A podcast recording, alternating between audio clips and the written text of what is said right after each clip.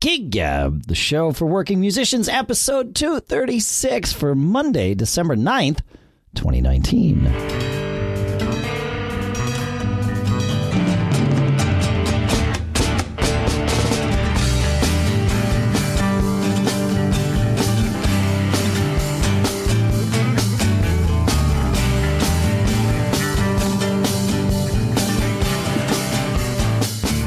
Folks, and welcome to Gig Gab, the show that's by, for, and about working musicians.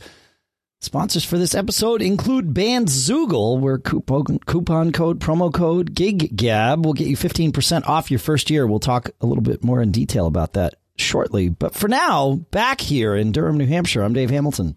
Back here in San Jose, California, Paul Kent. Yeah, man. Yeah. I uh, I was only away for a little bit. I was away this weekend. We uh, we had a hockey tournament down in Martha's Vineyard, which is an island off the coast of Massachusetts, which is it really it's I mean it's yeah it's off the coast of Massachusetts, and um, it's interesting. You have to take a ferry to get there. There's no causeway or anything, so it, How long's the ferry? um about forty minutes or so. It's not terrible. It's a it's a pretty manageable ferry. Uh, it's pretty easy. You just drive. You you can drive your car on or not.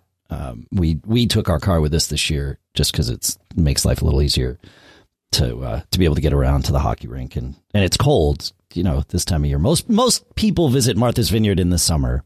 Uh, it is most definitely a tourist destination in the summer, but they create different things where, like this with the hockey tournament, where you know I think the the most hockey tournaments you have to pay to to be a part of, you know, because ice time and all that. I think with these, the hotels sort of kick back and and uh, and you know help cover some of those costs because it was other than that it was free. Yep. But yeah, but it's fine. Like you know, it's how it works. But um, the hotel we stayed at uh, added a bar uh, in the last year, which is good, and they had live music on both Friday and Saturday night, which we had n- no idea about. Right, so we walked in to have dinner on Friday night before heading off to the game, which was a late game that night, and it was like, oh, there's a band here, cool, great, and it was just you know it was a little th- three piece band. The band on Friday night uh, was a, a good lineup. It was a guitar player, a drummer and a keyboard player, no bass player. The keyboard player was handling the bass lines uh, with his left hand and, and playing, and the sound was full. It was great, and you know it's a it's a small room. The band is like right on top of people, so you have to manage your volume and all that, which which the band on Friday and on Saturday both both did. And these guys on Friday were great. Their harmonies were killer. Uh, they were entertaining both when they were performing, but also like between songs. You know, we talk a lot here about always be performing, right? And this band did it. They How old were the guys? um probably mid 40s, 50s kind of thing. I mean, it was, you know, it was that kind of a vibe, like I would say my age ish. Weekend warrior type guys? Or you Definitely. No, right. definitely weekend warriors, but they, you they- you know, they knew each other. They had met before the gig. like they had rehearsed their songs. They were pulling stuff off the cuff at times, but it, but that was only in terms of like the set list. I don't think they were just like pulling songs out of thin air. Uh, they they sounded good. They were good at playing together. In between songs, their banter was was engaging you know even even mid song if they would look at each other and laugh or whatever like they were definitely performing 100% of the time. And and you know when they were singing they were looking at the audience and all of that. And they were fantastic. We really really liked them. We were sad when we got back from the game that uh, their sets had ended and it was just music on in the bar. Um, but you know that's how it goes right? And then Friday, uh, then that was Friday night. So then Saturday night, we wound up in the bar again because the games ended early enough, and we went to have dinner or whatever. And and so now we're in the bar, different band, and this was a guitar, bass, and drums, and it was awful. uh, you know, like each person was moderately talented. It, it wasn't that that anybody was bad. It was just that this band. It was clear that it was a pickup band. They were joking about how they had given this drummer uh, a list of songs, and now they were throwing different songs at her right out of the gate, at least on whatever set we were seeing. And you know, they're like, "Oh yeah, we're asking her to play different songs that she's never played before." And it was obvious that that like even a song like "Come Together," uh, from the Beatles was sort of a mess. Uh, she she just didn't know it. Which I mean, I, it but, could but be a cardinal sin of kind of airing your airing your lack of preparation Yes. to the audience. That's right. That's the cardinal sin is don't tell us like we're going to if it's that obvious, we're going to figure it out, you know. But T- telling us doesn't give you a pass. Doesn't Right. say, "Oh, oh, I get it now. I know why that they're not prepared." right, you know the the the only time I would think that you'd want to tell people that is if like maybe, you know, you play a song and and the person who's filling in or whatever it is, it, it was not obvious whether this was a lineup that plays all the time or if it was it was a pickup lineup or something, but certainly the song list was not solidified between the three of them. And uh And you know, if if you have somebody filling in, let's say you got a guitar player filling in or whatever, and they just you know shred a solo during a tune or whatever, you could say, oh, you know, that's that's Timmy, and and uh, that's the first time he's played that song with us. That's pretty good. You know, like you might be able to get away with it then, maybe, but to to just make a joke about it, and they were playing, yeah, it was just, I mean. It, when they were playing, they were looking at each other, but not in an entertaining way. The the it was the guitar player who sang all of the songs. He was the only one who had, a microphone. Although the bass player should have had one because anytime I could hear the bass player just singing harmonies into the air, he sounded great. So that that could have been fixed. But he, you know, he never looked at the crowd. He was always either looking down at his guitar or staring back at the drummer, probably to make sure that you know, things stayed in sync because of how unrehearsed they were. So it was just, it was night and day. And Lisa and I were like, all right, cool. Yep. Time to go back to the room watch a movie. All good. You know, it was just bad. Uh, you know, and it, it was it was really interesting because the the first night, I mean, it was like, oh, great, there's a good band here, you know, and I didn't think much of it until it was immediately contrasted the Well, next you would night. assume that the that the booking person at the venue has some standards or you know knows what he's doing, right? Well, yeah, and it might be the kind of thing though. Like I get the feeling, and I did not ask, so I'm I'm just projecting here. But you know, I've seen enough of this where I'm probably not too far off the mark. That the guitar player w- was the one that booked the gig and and said, "I'll bring a band in. I'll bring my band in." I don't even know what it was called. Like they didn't even have a, a sign up or a name or anything. But let's say it was the Tim Jones band, right? And Tim Jones is the guitar player, and Tim Jones just finds whomever. Tim Jones can find on a random Saturday night to come and play as the Tim Jones band. And it that it just didn't work. That said, I'm not all that, and of course, I'm making this name up. It was not the Tim Jones band. So if you're Tim Jones out there and you play on Martha's Vineyard, either, Calm down. Yeah, calm down. Uh, Either either I really got lucky and, and named it exactly right, or I'm not talking about you. So uh, the um, it- but I my, I would not. I'm not convinced that the Tim Jones band in any configuration would ever be all that good. Tim Jones seemed to be uh, seemed to be able to crack himself up at any moment by doing whatever it was that Tim Jones was doing, and it was not good. So Mm. I apologize. My apologies to all the Tim Joneses out there. I stuck with the with the reference, and it just I don't know. I think I, I, think I hung on for too long. Yeah, I should have. You know, I should have this abandoned. Is that thing about this is that thing about subs. I will say from my experience, subs are tough. Always. I've it, at any one position in our band, one out of ten people who say that they can sub are really good enough to sub. Right. So Right. you know, the, I think the interesting thing is you can have someone who's a who's a fairly solid musician who'll say, "Hey, if you ever need a sub." Sure. And there's two assumptions going on there, and, and do the assumptions match? So one Well, but in this I- in this I- case, it, it, I don't I, I don't put the the blame on on the drummer in this case or the bass player. Like I, I don't know if this was truly just a pickup band or if there if this was a person subbing for someone else. That was not clear. I put the blame though on the leader on Tim Jones, on Tim Jones. Yeah, because Tim Jones clearly because he told us it's his responsibility. well, he gave a list to these people, and then they were playing things that went, you know, immediately off the list. I was like, That's weird. Well, Yeah. dude, like, you make it sound good for a while first, then maybe have some fun. Like, we're gonna try something that that you know uh, Nancy hasn't played before. Bear with us on this. This might be fun, or we got a request, or whatever. You know, whatever. Like Yeah. that's fine, but you gotta you gotta sell it first, and then use that that you know that uh, momentum, a little bit Yeah. of uh, you know goodwill that you've earned. goodwill. No, that's I totally the right get word. it. Yeah, exactly, exactly. But I, I, I kind of stand by what I was sharing is that that the whole proposition of subs is rife with with terror to me. So I've had Yep. horn subs, and again, my my horn section uh, reads. They have uh, iPads and they read, and the number of um, horn subs who've said that they could handle our book. Who just can't? They, they're they're good readers, but not great readers, and they don't think fast on their feet, and they, you know, they they're just they I'm not asking for spectacular. I'm asking for solid.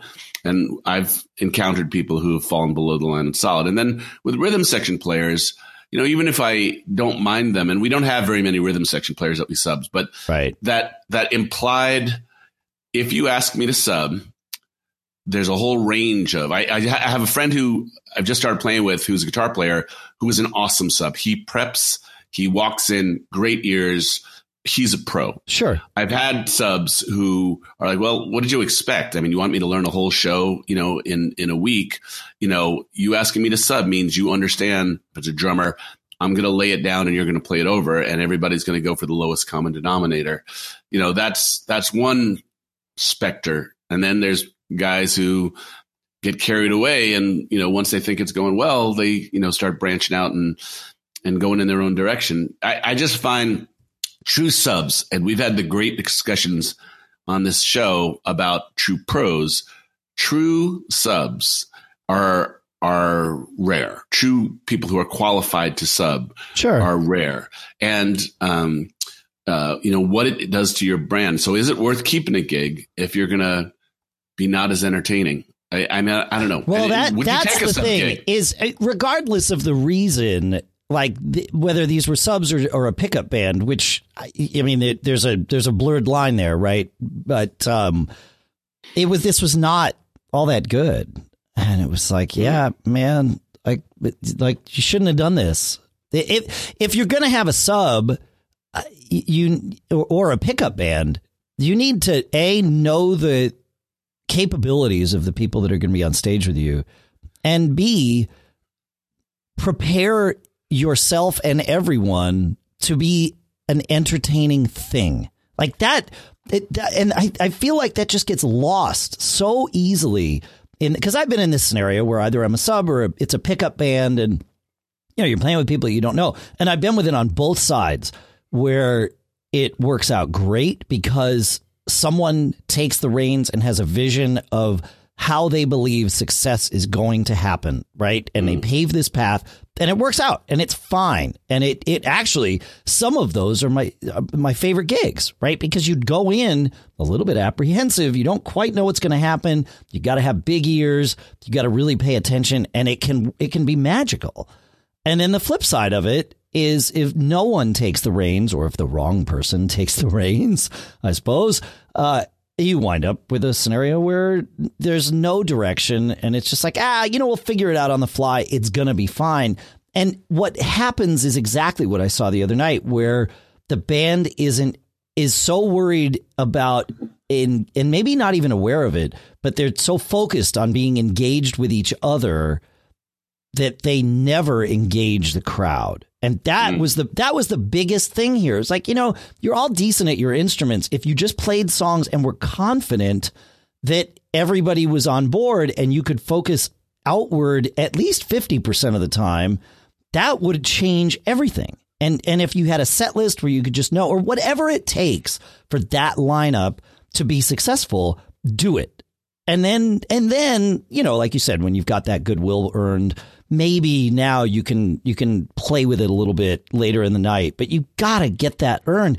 And if the crowd is one that's rotating all night long, then the goodwill that you earned in the first set, you don't like it doesn't exist in the third set until you right. earn it there.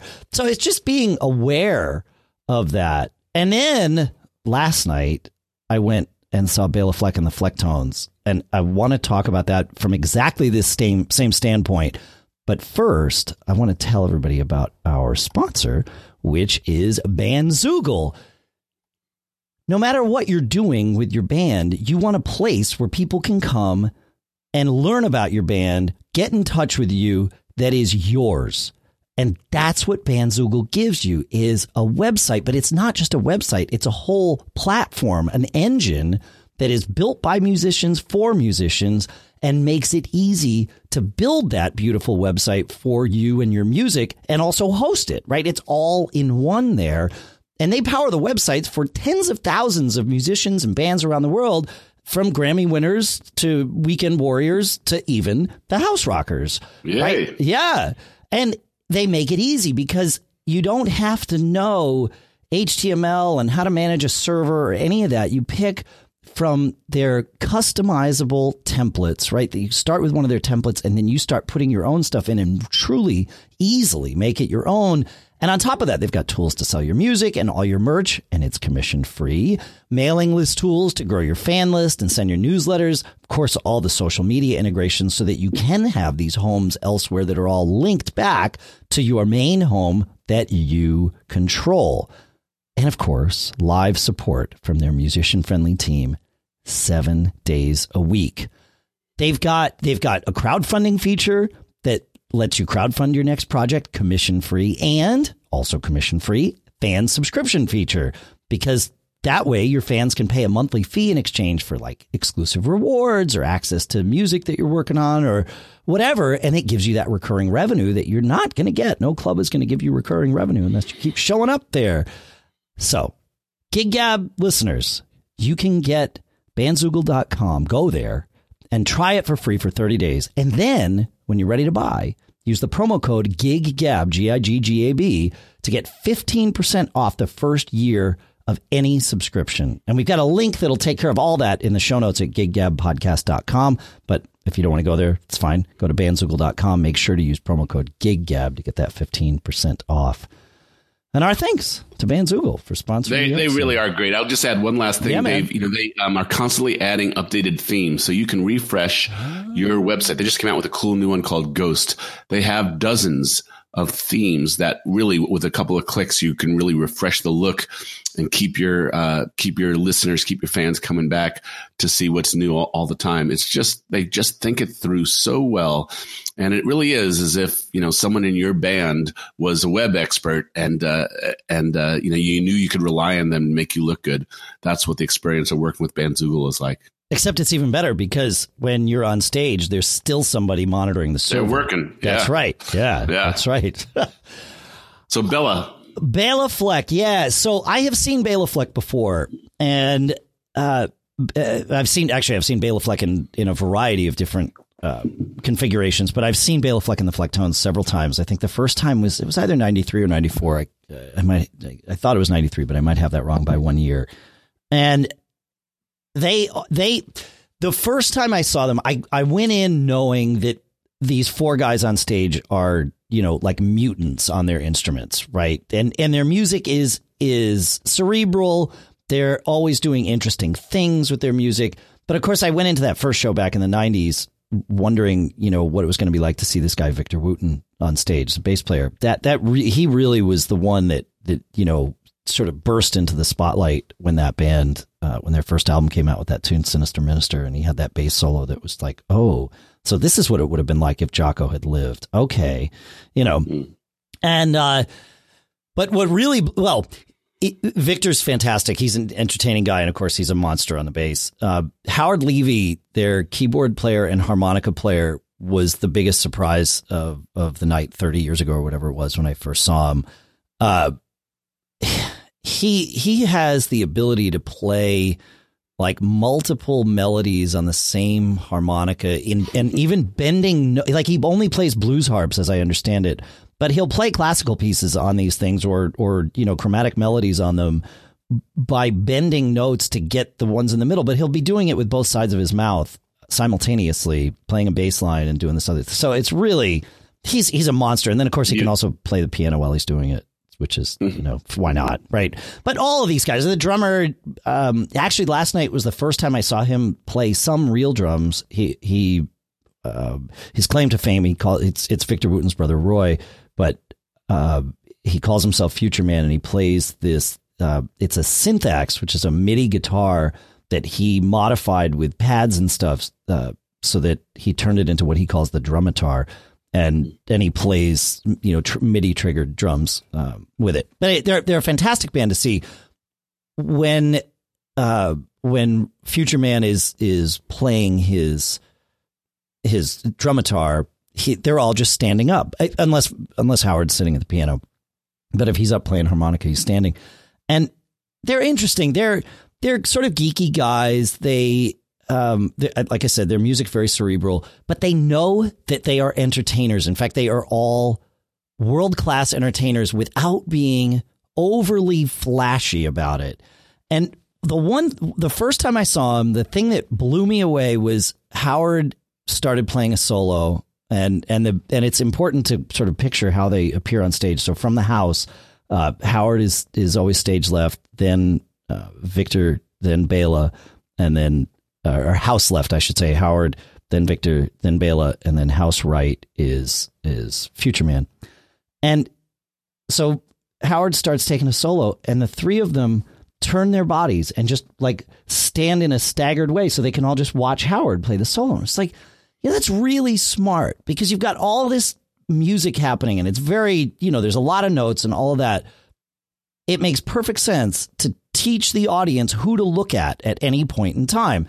And of course you can figure it out if you're if you're listening but they you know not everyone that comes to see them is a musician that has been on stage and understands all of this right? Like they they just and it you know it's it's that it's that bluegrass mentality although it's not really i mean very little of what they do is bluegrass but they you know they really kind of focus on the soloist and so whoever is playing a solo every everyone else in the band turns and looks at that person for the entirety of their solo and it really makes for an interesting dynamic. It makes it engaging. Uh, and, you know, sometimes the soloist will step out, you know, in, in front of the monitors or whatever and, and play a little bit. But they're not, you know, they're not, um, they're not acting like rock stars up there or anything. It's just they're just playing their instruments and, and killing it. But performing. They are performing 100% of the time. That's right. And they know that that's what's happening. And so instead of being the, you know, if, if, if let's say Howard's taking a solo, you know, Bela could just be staring at the ground, right? Because in theory, the focus isn't on him. So he could, he could take a breath, right? Even though he's playing rhythm or comps or whatever underneath whatever the solo is, he could, but he doesn't because he knows that's not interesting to watch, you know. And so they all clearly intentionally decided to do this, or it happened once, and then they said, "Let's keep doing that," you know.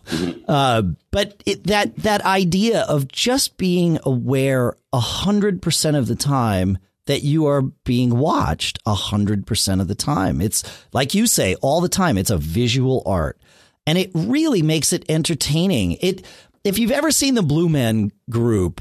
Uh, Blue Man Group. I don't know why I said Blue Man Group. Uh, it's that it, like they they have a similar vibe during those moments where they like their eyes tell a lot of the story. Um, and I, have always found that true of the, the Blue Man Group too. But you know, in those moments where they just kind of look at the guy that's that you're that you're supposed to be looking at, it's like, oh, that that that.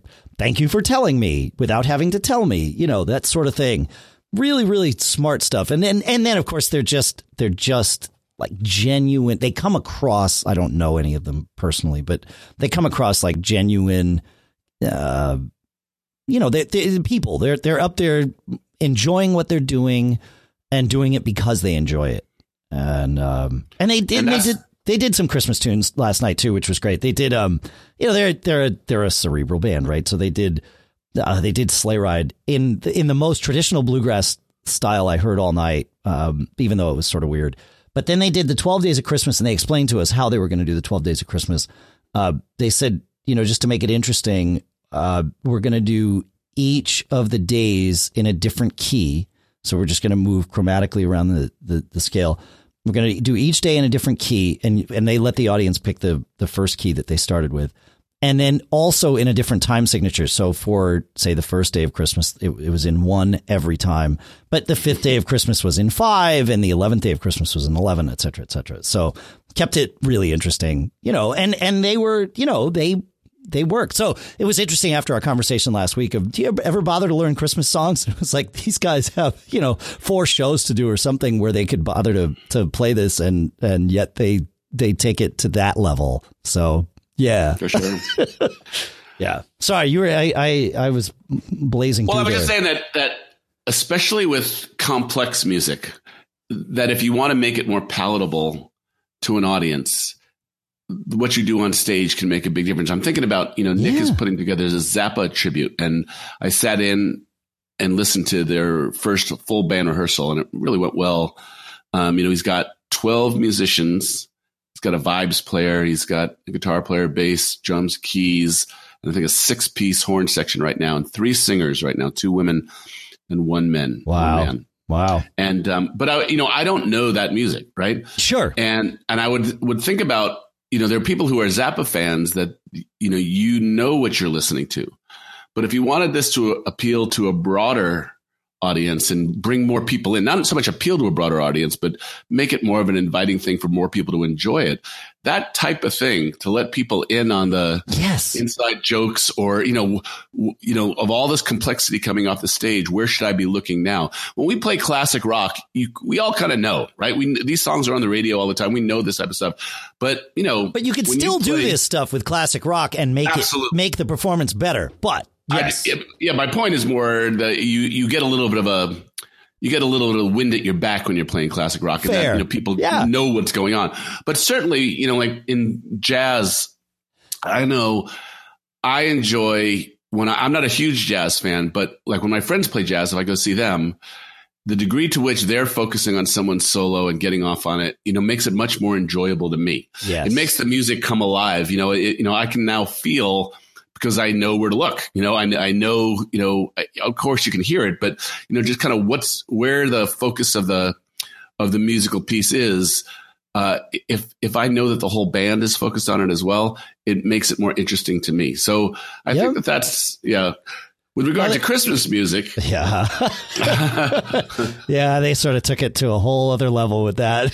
that's crazy. yeah. I yeah. played. Um, I mean, they did a Christmas album several years ago, so I, I don't. Uh, Was that on it? I, you know, I'll, have to, I'll, I'll look while we uh, chat here. I don't remember that, but I, it, this is not the first tour that, that they've done it. In fact, the first time I saw them, I seem to remember them playing some Christmas music because it was this time of year. And actually, I remember Victor Wooten also playing the the Linus and Lucy the the Peanuts theme uh, on the bass bass line and melody at the same time because that's you know how it goes. Um, but yeah. So I have a couple of Christmas music anecdotes from my past weekend. So Friday right, night yeah. we did we did our coffee shop um, band uh, sing along gig, and we prepared think about fourteen or fifteen songs. And then on Saturday, I was actually uh, another band leader in town asked me to to join his little combo to be on a float and play "Grandma Got Run Over by a Reindeer" over Nice. and over and over and over and over and over and over again as the float went down the parade route. Um, but uh, the thing things about Christmas songs that were interesting, uh, they're really short often, um, so you need a lot of them f- for a show. Um, I tried to choose songs that were close enough that people could sing along and enjoy. Hmm, But right. but you know, I had a band, and everybody had to find a part for some of these things, and so I went out looking for uh, uh, Christmas arrangements that that this little combo that I have could reproduce. So we went to Willie Nelson's Christmas album and, and took a couple. I, I think we had a Jack Johnson song. You know, obviously the Bruce Santa Claus is coming to town. Um, Mellencamp's uh, I saw Mama kissing Santa Claus. So we tried to make it an entertaining thing that you know, you, even if you didn't want to sing every song, it would all be entertaining, and it was really, really fun, and people really, really got into it. And actually, surprisingly, the band actually got into it. So, That's the key, think- right? well, yeah. you know, this is the thing. This is the brown eyed girl, sweet home Alabama argument, right? This is, you know, it is don't don't sell short the value of the joy you bring somebody by doing something familiar. Yeah, or at least yeah, something familiar. You're right. Yeah, because like these Flecktones tunes when they played the Christmas songs, I, they were not like the version of Sleigh Ride doesn't sound like the version of Sleigh Ride you've ever heard unless you listen to their Christmas album. And the same is true of they did Silent Night and they did um eh, this Twelve Days of Christmas thing, which was on their Christmas album. So so there you go. But um, but yeah, it, you know, they, like there's elements of it where you're like, I know that melody. But even but the but to your earlier point, the Flecktones. My my son came with us for the first time. He's 18, and he was into it. Like I mean, even before we went, he was listening to some of the music and he's like, "Oh yeah, I I I, I might like this." I'm like, "Yeah, I think you will." And he said, "I hope they play, you know, what what he considered their hits, you know, and that that could be a there's a sort of wide range." And I I didn't say anything to him because I knew he would enjoy it. But what I would have said and what we talked about afterwards is, you know, it doesn't really matter what song they're playing because they're entertaining at what they do and the way they take their solos and everything is engaging and you don't even care what song you're in the middle of with the way they they the way they perform. And he he found you know he said that as as we were leaving. He's like yeah it really didn't matter. I'm like yeah i know. These guys are really good at what they do. And and they can and my son's a musician but the, you know they they definitely can engage non musicians and non music geeks into it because of exactly what you said. They let you in on the joke uh, and and what's going on, which is which is the key, I think, to, to one of the keys. It's not the only way to entertain a crowd, but it is a way to entertain a crowd. Uh, so yeah, it's crazy. It's crazy. Fun stuff. It was fun. Yeah, yeah. It was. It was. You see a lot of live music. You, you, see more than I think anybody I know. How many How many pro shows do you think you go to in a year? Oh man! So we would count couple last. Yeah, it's usually a couple a month. Is is probably what it balances out as. Yeah, yeah. I would think so. Yeah, yeah. I like it. You know, it's I learn a lot. I um, it's inspiring. You know, it keeps me engaged. It gives me different ideas. And it's just, and it's also on top of all that, it's entertaining. I, I just love seeing people play music. Um, so yeah, yeah, it's good. What's um, the closest venue to you that has, um, that has kind of, you know, name enter, name touring entertainment? Is it the, the, the Club of the Beach? Um, yeah, that would be one of them at the, the Hampton Beach Ballroom, Casino and Ballroom, they call it. That that would be sure. That would be one. I mean, there's there's you know the music hall in Portsmouth, which will occasionally. Well, no, the music hall in Portsmouth definitely draws you know name brand acts, if you will. But um, you know, and that's that's maybe 20 minutes away, and the, the one down in Hampton for me is 25 minutes away or something. So that's cool. Yeah, yeah, it's pretty good. Occasionally, the Stone Church will bring people in. That hasn't so much been the case with the most recent owners because they're focused a little differently. But that's five minutes from my house, and that that place has a long history of bringing in you know top rated acts and stuff. But it's small, so it's it's hard for a band to make you know enough money to be Make on the. Money, yeah. yeah, yeah, yeah, yeah. Maybe I, I honestly I think Fire Code there is 99 people at the Stone Church, but I've certainly been in that room with 200 people, and it's fine. You know, as long as everybody's mm. focused in the right way.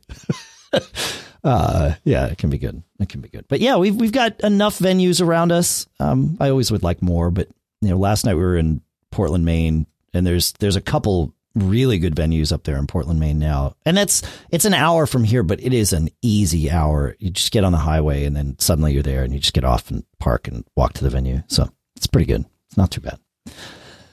So I've been thinking a lot, you know, with um, I've mentioned with Fling that we are in a, a weird uh, well, I don't want to say weird. We are in a transition type period here, right? Where when I started with Fling, they were not a gigging band. They were working on originals and playing some, you know, maybe shoegazing style covers that they all sort of liked.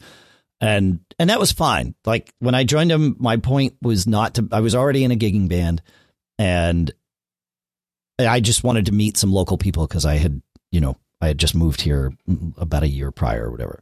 And through time, you know, the guys in Fling, the, the lineup sort of solidified. It was it was somewhat loose and for a little bit, but the lineup solidified to the five of us that it is now.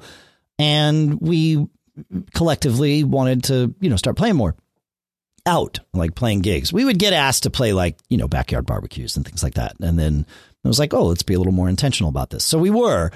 And through that naturally came the uh, the pattern. I don't even want to say it was a decision, uh, although it certainly was a, a, tacit decision. but it, it, the decision to play co- covers as a you know significant part of our repertoire. Right, the originals never really stopped, but covers became a thing because it was easy to to just go and play gigs with with covers. So it was fine. And we did that for a long time. I mean, I've been in Fling for 12 years now, I think. So 13 years, maybe more.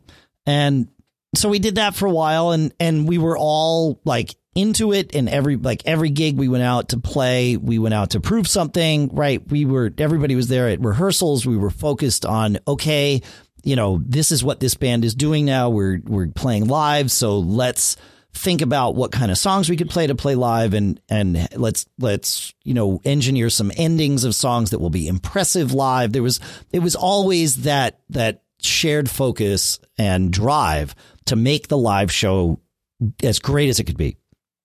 And, you know, there's some natural ebbs and flows that sort of happen with a band. And then it sort of backed off a little bit of that. Some of it had to do with, uh, you know, I mentioned our keyboard player has had some uh, moves and life changes and things that makes him less available. And so that, I think that sort of maybe accelerated the natural ebb and flow of things where the ebb. Yeah, the ebb. There you go. Yeah, exactly and and now we are and and so we've kind of I feel like we've bounced off the ebb now. Uh, we've we've been talking a lot about what the future of Fling looks like very intentionally. It had always been sort of back channel uh, in different ways that everybody was talking about it, and it was a li- it got to be a little bit insidious, not intentionally, but you know those things. When you have more than three people in your band, it can become bad news when there's you know sidebar conversations happening. Mm-hmm. Uh, and and so there was some of that bad news stuff going on, like a little bit. Nothing again, like the love that the five of us have for each other. It was always there, but it was always like, what direction are we going in? And and so there were some different opinions about that. That that nobody pushed anything overly because of the respect that we have for each other. But it was obvious that it was like, well, we aren't all really into what we're doing like we used to be. And that was partially because what we were doing had sort of changed without us intentionally changing it, you know, a little bit enough that it sort of it broke the momentum and and caused that ebb, right? And so we've been talking a lot about it and we're really starting to focus more on originals now. We've got a couple of gigs coming up where it makes perfect sense for us to play all originals and I'm actually really excited. I couldn't possibly be more excited about it. It's it's great. I'm I believe that my bandmates all share that same excitement, but I don't want to put words in anyone else's mouth. And mm. and we and it's too soon for me to say, ah, I have some history. I can point to a thing where that says we're all truly on the same page. But it, it feels like we are, and and it's it's and we've got some excitement and some momentum internally, and there's more songs being generated, and you know we're we're we're thinking along those lines, which is collectively thinking along those lines, which is great. So but this is it, you know, I, it got me to thinking, right? Because it's this ebb and flow. If you're in a band long enough with all of the same people, or perhaps even with different people, it, this is going to naturally happen. It happened it with, you know, when I was in Go Figure, uh, the original band that I was in in college that did fairly well. Uh, and we had to, you know, uh, we had a weird ebb and flow because our, our lead singer started as the one that was sort of driving the bus there and booking all the gigs and making everything happen and he's just started to burn out. And I don't even think he realized it. Uh, but then I, you know, I realized that something needed to be done. So I just started booking all the gigs because I somebody needed to, you know, we didn't want to to fall off the the, the train tracks there, mm-hmm. and and it worked out okay. And then he came back around, and but it was like it was one of those things where the band the band of course eventually did peter out because we had some people leave and new people came in and it just, you know, it changed it enough. That's always a dangerous thing when someone new comes in. It it it causes the light to be shined on any even somewhat minor you know differences or discrepancies that might have been overlooked if if things were just you know hurtling forward at a fast speed that you know if you shine the light too soon or at the wrong time can you know, it can be the end of it. And it, it was sure. with that band. So, uh, but you know, we were also whatever 17 or 20 or something and, and had a lot less wisdom than, than, uh, than, than, than I have now. So, you know, it's all fine. But, um, but yeah, I just, I, I don't know, like that, that, that whole ebb and flow thing, it's a, it's a, it's a frustrating thing, but it's a normal thing and I just kind of wanted to, you know, Yeah. say it out I- loud because I know, I know we're not the only band that goes through this kind of stuff. It, it couldn't. I, it well, couldn't I've certainly be. seen it. Yeah, Yeah. you know, this year it, there was less holiday work, so I had planned our schedule assuming we were going to get more holiday work, more corporate stuff, and I spent a fair amount of time trying to beat the bushes and bring some of that us in, and it didn't come in as much as I would have liked. And we're slower, really, for the first time that I can remember. And you know, it, there are a lot of variables that get thrown at any band at any one time. You know, every band member's life situation, the status of their relationship, the status of their Yeah. job, the status of where they're going to live. I mean, those things are always potentially can change. And if we go back to one of the great pearls of wisdom that I think you and I have encountered is that successful bands in general have got the band members are all have a tacit agreement of the goals of the band, how much you want to play, how much you want to rehearse, Yep. what type of music. You know, you're, you're on the same page about the big things. and, um, Or at least you When- think you are. well, you've, you've done, you've made, you've made the effort to, you know, before you bring someone into a band, yes. ask those types of questions. You state clearly what the roles are going to be. I mean, you've made a, you've made the, the effort to try and create that environment where everybody can be clear on where we are and where we're going. The problem, the problem with that is, it like you, you can, but people grow and people change, right? That's And what I'm saying. The yeah. variables. right? They're, va- it's not a constant. Just because we all agreed that, you know, five years or even five months ago doesn't mean that it is a permanent truth, right? It's That's right. things evolve. Yeah, it's which is like you said, exactly normal. but when those those multifaceted variables come into conflict with each other, you know, things happen. I know for me, the one of the core things that I tried to do was keep my band working, Hmm. figuring it, that that will keep people's attention, that will keep people from from. And I said this from the beginning: we're going to be a working band. So if you want to be in this band, if I want you and you want me, you know, expect that I'm assuming that you're available to play, and you know, you want to play as much as possible. Yeah, That was a core premise. And that has worked for a real long time. And the guys I have are all on. We were on somewhat of a mission when we started. Um, you know, we were certainly the only band around with a five piece horn section.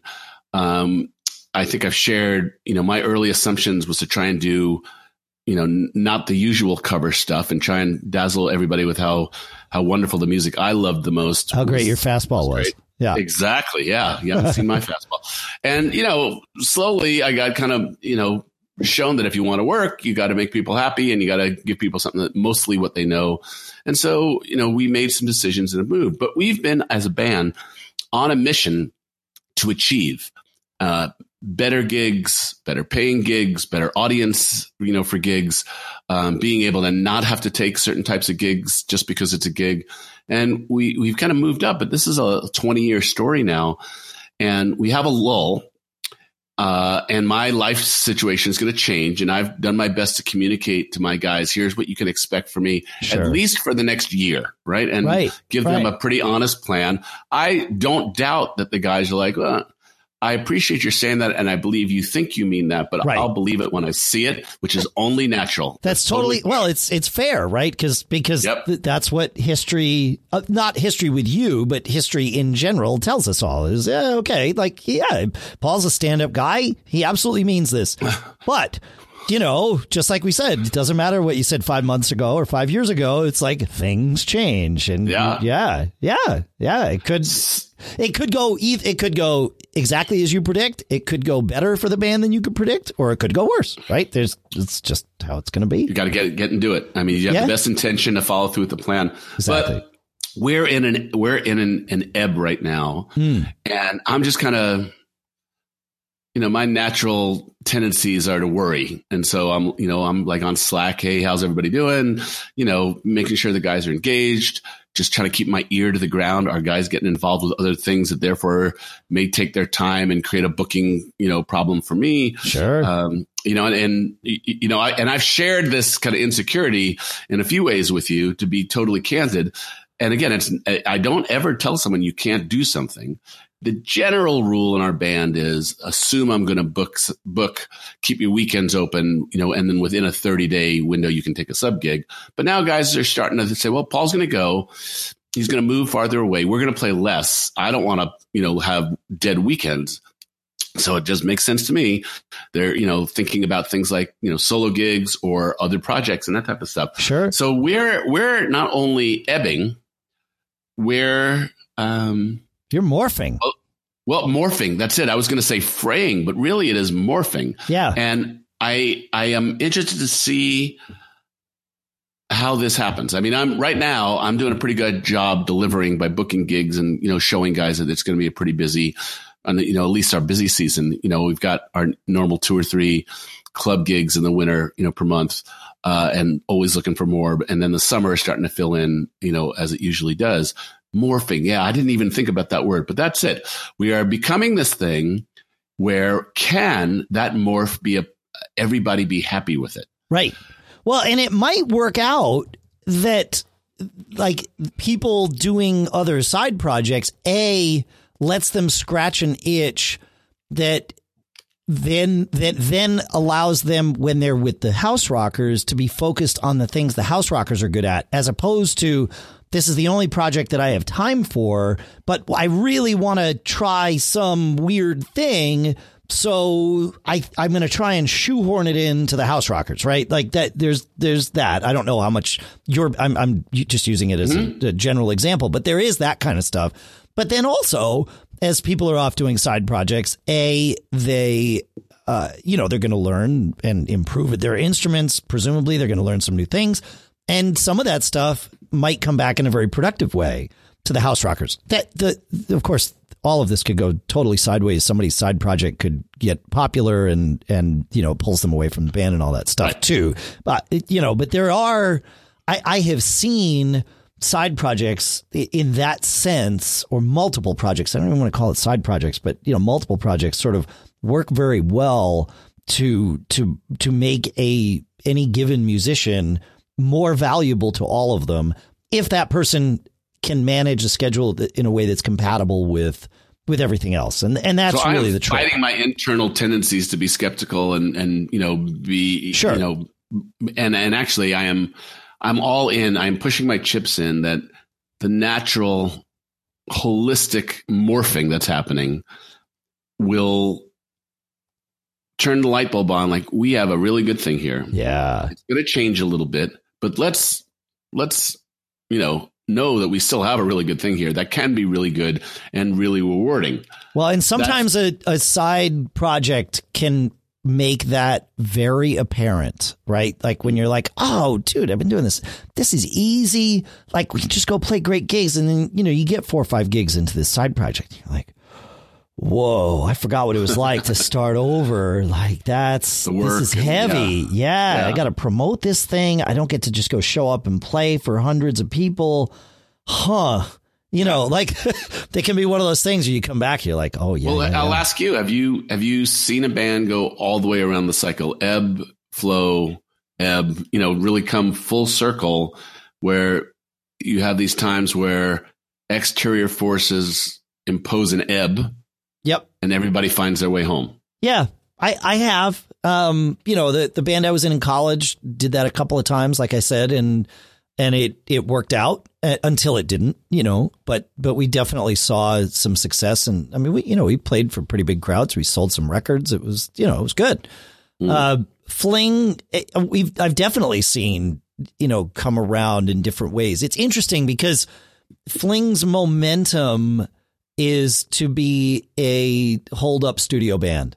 Like that that really is where like Fling focuses uh, just naturally. It, it's just how how that band kind of goes. But we also it, it's you know it's interesting. I'll, I'll, see some of the guys be like, oh yeah, you know, I don't care about playing live or whatever. It's like, yeah, okay, cool. And then sure enough, you know, it comes back around. It's like, oh, I missed that. Like, yeah, right. Like it, we can have it all and and we can, you know. So I have, I've seen it, I've seen it go around, and I've seen it die. You know, I have had the pleasure of joining a lot of established bands, and uh, that can that can work out really well, and it can work out terribly. You know, like I said, bringing someone new in causes can cause everything to be reevaluated. You know, and and again, that can be a really good thing. And I've seen bands, you know, sort of level up from that, and I've seen bands totally peter out when a you know well, either. It, let, me twist this a little bit. Yeah. So I said I, I, played on a on a Christmas parade float this weekend, yeah. and, and, the band leader who asked me to come join him, he was organizing this. Is great guy. Kelly Aronica has a really legendary local band called the Hitmen. They're super, okay. you know, funk, you know, just great musicians. Sure, really fun band. Anyway, Kelly was telling stories about um, he was a touring musician doing the cover band circuit in the 70s and early late 70s early 80s and I when guess, you could tour you know, as a cover band which is a well, whole thing. different thing. That's right. he went to Alaska. He did basically the western US New Mexico yeah. Colorado Wisconsin he you know uh, Wyoming. He basically played you know Holiday Inn ballrooms clubs whatever it is. There was a touring circuit that some um, agent booking agent you know controlled that and was his job was to get a a, a, fresh blood of of touring cover bands going through. And actually, Russ uh, in my band yeah. did a little of that as well. Actually, did more than a little of that. And the stories are really fascinating to me. And Kelly said, you know, if you imagine that he ended by the mid '80s, I think he said the most he ever made was like almost four hundred dollars a week. That was that was touring musician money yep. of this type of circuit back then.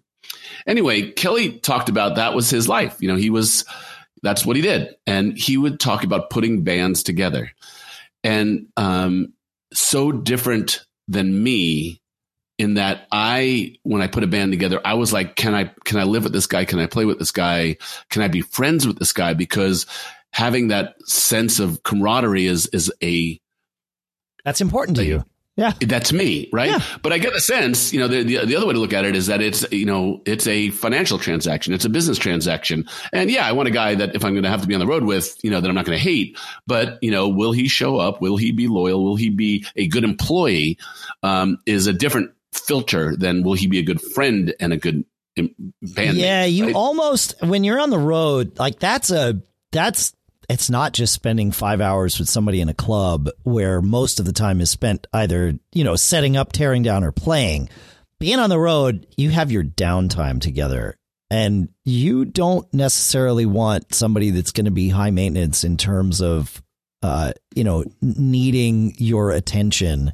You, you want it. So you don't like finding someone that appears to be very friendly might be a bad thing you want a guy who can take care of himself. Yes, like, you want independent people. Yeah, like if I leave you alone, if if we're both alone in a room, or both we are alone together. I don't know, whatever it is. But yeah, but that's sort of the trick is you need to be able to be alone together. Like if there's two books on the table and the two of us are in a room, uh, and I pick up a book, are you going to pick up the other book and read it? Or are you going to try and talk to me about the book that I'm reading? Because if it's the latter, that's probably not going to work out on the road. You know? Yeah. I mean, there's times when you want to have those conversations, but you need to be able to be alone, trapped together on a bus. Yeah. Because my point we all need our, it's, our it's all the business yeah. model that you have yeah. of your band. So to me, totally. I wanted to put together a tight group that came off as a tight group on stage, and you know had that um, inclusive vibe. That yep. that to me is is is what you do. I mean, I, I I wouldn't know how to do it any other way. That but that's my but that's you. Sure, right.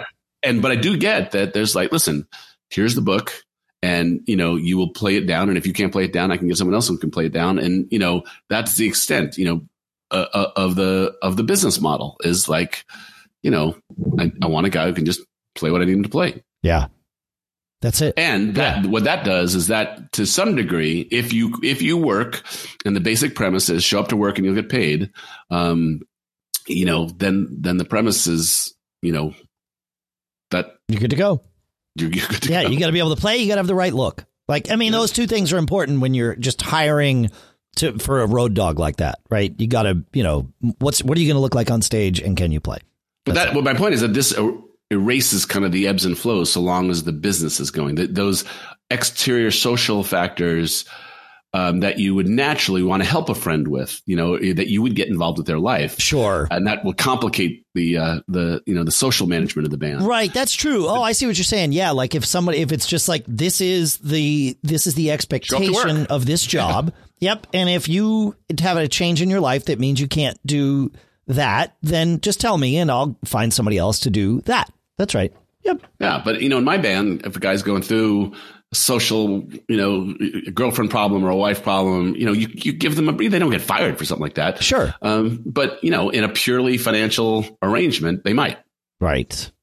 Right. That's right. So yeah, yeah. Ebbs and flows. I mean, it, it, it's a it's an interesting thing, and I think this is the question of loyalty, you know, and commitment, and are people who you think that they are. I choose to think that all the guys that I've had with me, they most of them been with me for such a long time. We we are are largely on the same page. Of course, there's a little things to medium sized things that come up that that that test it. Of course, but I think and you know, and I'm right now choosing to let everybody figure out what this means. I do think I do. I want to have a band conversation and just kind of get anything that we have to get out on the table on the table and just you know see where we are coming out of this ebb you know, been a slow November, slow December, starts to pick up again next month. And, and we're going to, we haven't been rehearsing. So, you know, to give people time off for the holidays, but it, I we'll will say, I will, our, our business in January. I will tell you in Fling to have that conversation took a lot more work than I would have expected. Like if this was, if this was at my business, it would have been like, all right, on Tuesday at 4 p.m., we're going to sit down and have this conversation about this issue, whatever the issue is, you know, direction, whatever it is, right? The steering committee is going to get together and decide where to steer the ship, you know, or whatever. Mm-hmm. In a in a band, not every everyone needs to be on the same page, or I want everyone to be on the same page. Uh, but not everyone is hired for their leadership ability mm. or their conversation ability or their comfort with what could be a confrontational style, uh, you know, conversation. Like it might be that one person sits down and says, "I would like to do this," and another person feels, "Well, I I want to I I want to tweak that a little bit." And if if everyone is not comfortable having the same volume of their voice in that conversation, that can be disastrous, right? Because you leave thinking that everyone's on the same page, but maybe they are not. And and so for this round of this with Fling, it started with a lot of patience. Um and and it was email conversation. Fling has always been very, very comfortable with with email amongst us. I mean, if there's some like problem, we, we you know we're we don't like you know we don't get into flame flame wars or whatever via via email but we're comfortable with long emails is what is what I should mm-hmm. say. So if somebody needs to share a thought everyone is fine reading and writing long emails but not necessarily with the frequency uh, the frequency is not shared amongst everyone. And so there are folks in the band that are you know just naturally quieter than than others. I think you could probably guess where I fall in that spectrum. Uh, but I mean, I come here and talk for at least an hour every week. So, uh, but it was, it required, so therefore on my part, it required a lot of patience. It was like, okay, I'm going to put a question out there and then I have to shut up for maybe two weeks until mm-hmm. everybody else has time to process and shares their thoughts. Because if I start sharing mine, I, I could very easily, there's, there's a few of us that could very easily just dominate the conversation. And then there's just no room for anyone else. And so I got to ask the question about that. Yeah. What do you do if somebody doesn't respond? Do you pull them in and say, "Do you have something to add?" Or yeah, because to me that's that's almost more indicative that everybody is in there rolling up their sleeves, working together on a on whatever it is that you're discussing. That's the thing. Yep. To me, I see more the manifestation that um, the quiet guys in the band who tend not to, even though it might be even a safer thing to do it, you know, behind a keyboard than it is in a face to face situation. Sure you you don't get full. At least in my band, I, I don't think we get full full equitable you know contributions, and so the guys who write the longest are the loudest. Be, yeah. Are the loudest. Yeah. Yeah. No, and, and and we were all very aware of that. In fact, I sort of said it when I when I began this this most recent round of of this conversation. It was like, okay, look, we we all need to have an equal voice here. And so that means that, you know, we'll just wait and and everybody chimes in once. And if that means we wait a week to hear from until everyone has had a chance to do that, that's okay. You know, it doesn't all need to be in the next 40 minutes here kind of thing. Even though as an impatient cat, that yeah. is my preference. but not everybody, you know, not everybody's life is such that they can be, you know, immediately responsive to an email, and not everybody uh, is as comfortable with their own. I don't even want to say comfortable. That that makes it sound the wrong way. Uh, not everyone thinks as as quickly in these types of scenarios. So someone might need a few days to to truly let their thoughts percolate in a way that they have something meaningful to share that is actually reflective of the way they think, right? And and that's fine. And and I, I, we knew that kind of going into this, and everybody was very respectful of that, and it worked out fine. Um, I, I think, it, you know, it's certainly better than I've ever seen it work out before. But it it took and, and I'm probably speaking for some of the other impatient people in Fling, but I can speak for this particular impatient person. Uh, that it took a lot of you know self restraint to not chime in, you know, uh, and and move the conversation forward because it wasn't moving as quickly as I wanted. And I I just I thought, oh, what's the benefit of of pushing this along? It's like, well, there's a, there's a lot of detriment. There's no benefit to pushing it along unless what I want is to push whatever I think my agenda for, you know, reflective of the band is. And that's not what I'm looking for. I'm actually looking for what everybody has to say. And it took a little time and everybody chimed in and we had our conversations and it's been extremely productive and it's actually been great. It's kind of gotten everybody on the same page, which is cool. So, but it, but it's, it's frustrating for impatient people like you, you and me. yeah. Yeah. It's hard. And and it's it's these you know the the, fra- the fabric of a band is a fragile thing. Yep. You know it, it can be tight, tight, tight, tight, tight, but everything changes all the time. Everything all the time. Yeah. is in flux, and you know, especially keeping a semi-professional weekend warrior band. Again, yep. when it's your job, that creates a whole different set of dynamics. Totally you know, we had yep. we had we had Kenny Aronoff on there, and you know he was able to talk to us about what it means to be take a job and what would happen if one boss wanted one thing and one you know the decisions he had to make. That's one type of thing. But for those of us who do it out of passion and love, you know, or as a part time job, or or or you know, even if it's a localized, you know, if you're a local working cover band, yeah. you know, it, it, but the dynamics are so different and keeping something of quality. I'm thinking back to where we started the show, you know, the two experiences you had out in Martha's Vineyard, you know, one band that had their act together, one band that didn't have act together. Is that a result of back end social fabric not being managed to great expectations? It could be. Oh, absolutely. I, I, I, yeah, I mean, I can't speak for these people. I've, I've already peered into their lives far deeper than than I, I actually could. You know, I've, I've Tim project- Jones is not happy with you. Tim Jones hates me right now, and and probably for good reason. You know, because I I made a lot of projections here that probably aren't true. Um, who knows? Maybe maybe his drummer like you know broke his or her leg that morning, and he had to pull in the sub or whatever. Um, you know, it could have could have been anything, but. uh but yeah, yeah, it like that can definitely if you're not all on the same page about what you're doing when you walk on stage, regardless of whether you're on the same page about what you're going to be all be doing 6 months from now together, you know, but if you're not on the same page when you walk on stage, that will end it real fast. You know, Van Halen, I, I read that book by Noel Monk. Great book, by the way, even if you're not a Van Halen fan. But you know, he ta- he was the road manager for eight years and really helped bring them up and, and created the whole concert merchandise thing. And it's some fascinating stuff.